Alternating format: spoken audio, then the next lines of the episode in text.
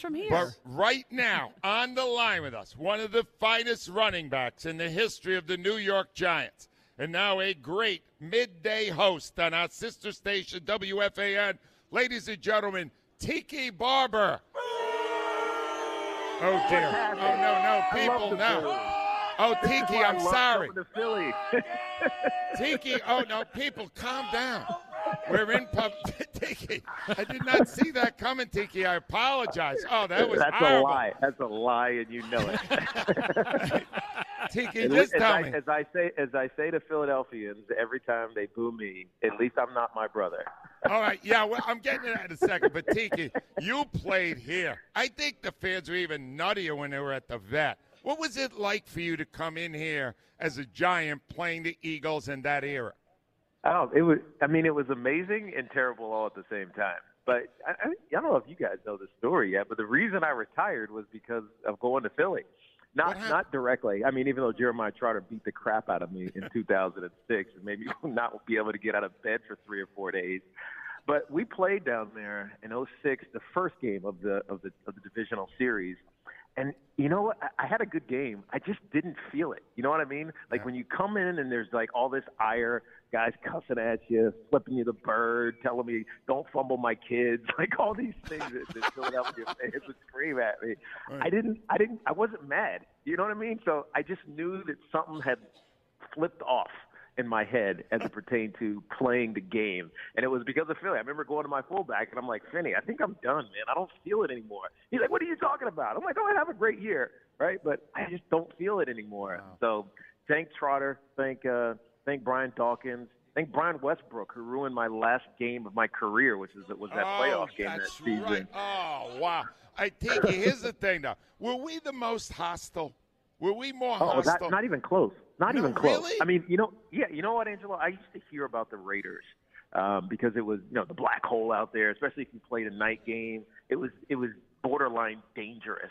But I felt like Raider fans were just kind of around because it was the black and silver, and maybe they knew a little bit about football, but they were really there just to be loud and obnoxious and join the party, and they they, they were following the Pied Piper. Whereas in Philly, it was I mean, it was knowledge based hate, right? Football knowledge based hate. And it's all about, you know, defeating the, the opponent and mentally breaking the opponent. It was just a different kind of hostility in Philadelphia than any of the other places that I played at. And really, only Oakland was the one place that only compared.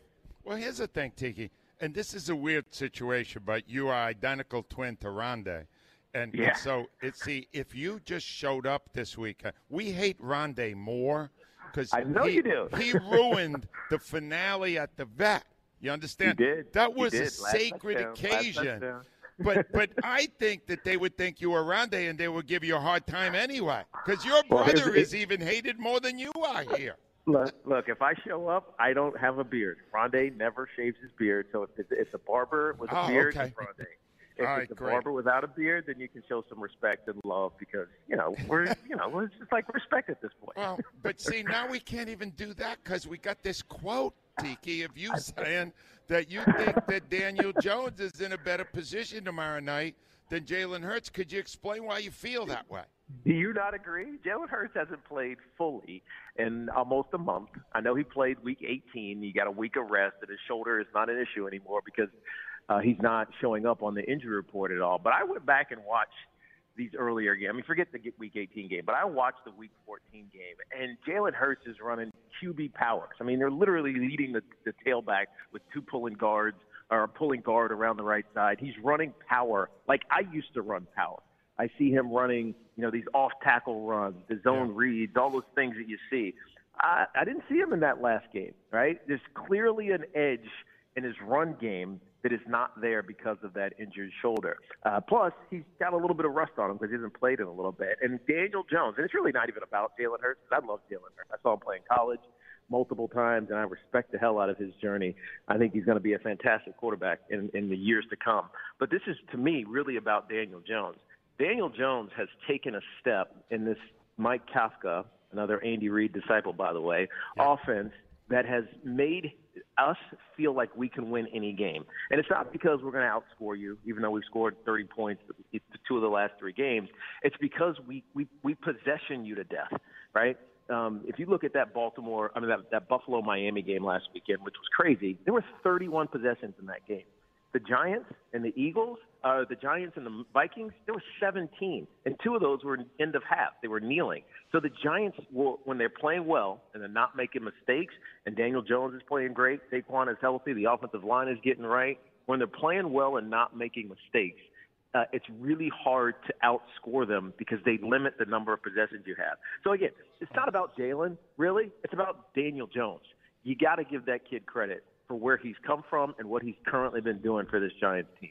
All right, but Tiki, you started by saying, "Don't I see it?" I do not see it, and the reason I do not see it is because Jalen Hurts, prior to this injury, was the MVP in the whole damn league. He was fourteen no, and even, one. Tiki, he was phenomenal, and I believe he is now ready to resume that. You're right that he hasn't done it in a while, but Tiki, I we didn't in Philadelphia. We did not think he could be this good.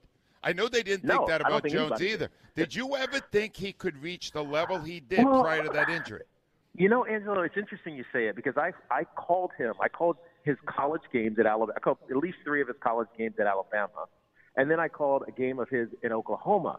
And the difference in Alabama, where he basically was a running quarterback. I mean, he would dink and dunk here, and he had some good wide receivers. You you know the names, but he wasn't asked to drop back and throw the ball 30 times in a game.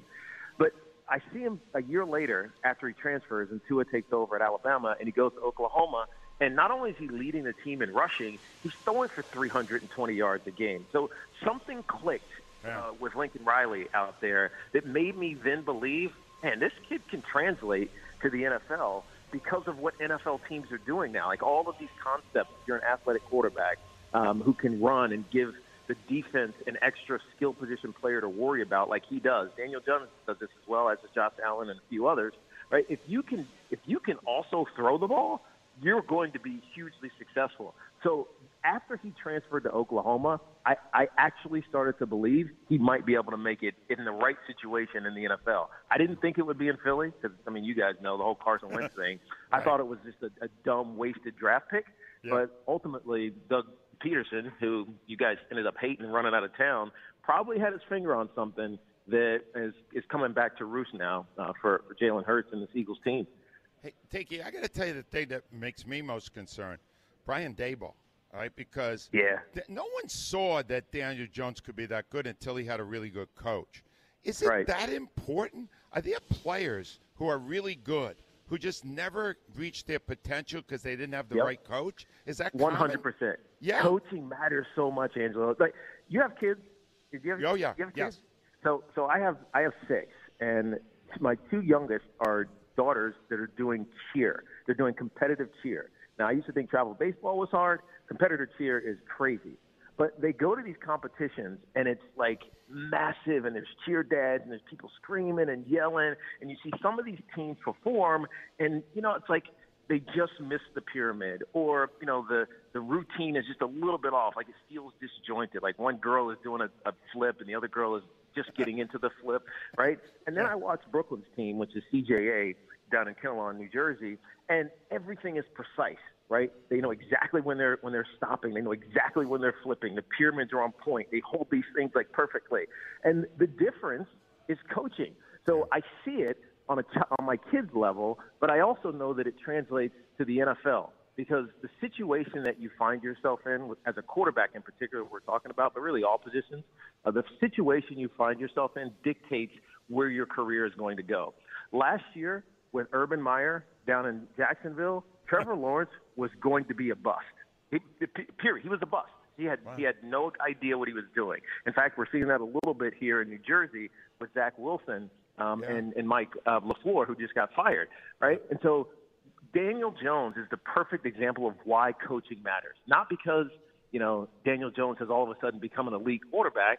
It, it's it's a coach who understands what he does well um, how he can best execute, how he can feel most comfortable, and develop into a leader. Right? That's coaching. Nick Sirianni does the and Steichen does the same thing with Jalen Hurts. So we shouldn't be surprised. Like we knew that yeah. that Sirianni was a good coach based on his first year. Right? It, it shouldn't have been a surprise for those that were really paying attention that Jalen Hurts is going to take those steps and become uh, as good as he was. Maybe not an MVP candidate, but you should have known because the coaching was right that he was going to take those steps. That was a great answer, Tiki. I really enjoyed it. Last thing now, understand, I do have quite a few people here at Borgata, right outside of the casino floor. Tiki Barber, what's your prediction for tomorrow night? Oh, you know I got to be a homer. It's no, I, I, no, no we have great. Go it's ahead, gonna be say a it, one Tiki. possession game. It's going to be a one possession game, Angelo. Okay. One possession game, and I, I'm I'm predicting 27-24. Giants win it on a last second field goal. you just wanted to do the boo, the boo track again. That's all. Tiki, you're awesome, Ti- Tiki. Thank you so much for doing this. Continued success at FAN. Thank you, Tiki. Appreciate you guys. Enjoy this weekend, man. Don't get too crazy on our Giants fans. You go down. Tiki Barber, ladies and gentlemen. He was actually really Very good, good, wasn't he? very- Guys, very you were terrific here. That was fantastic. They were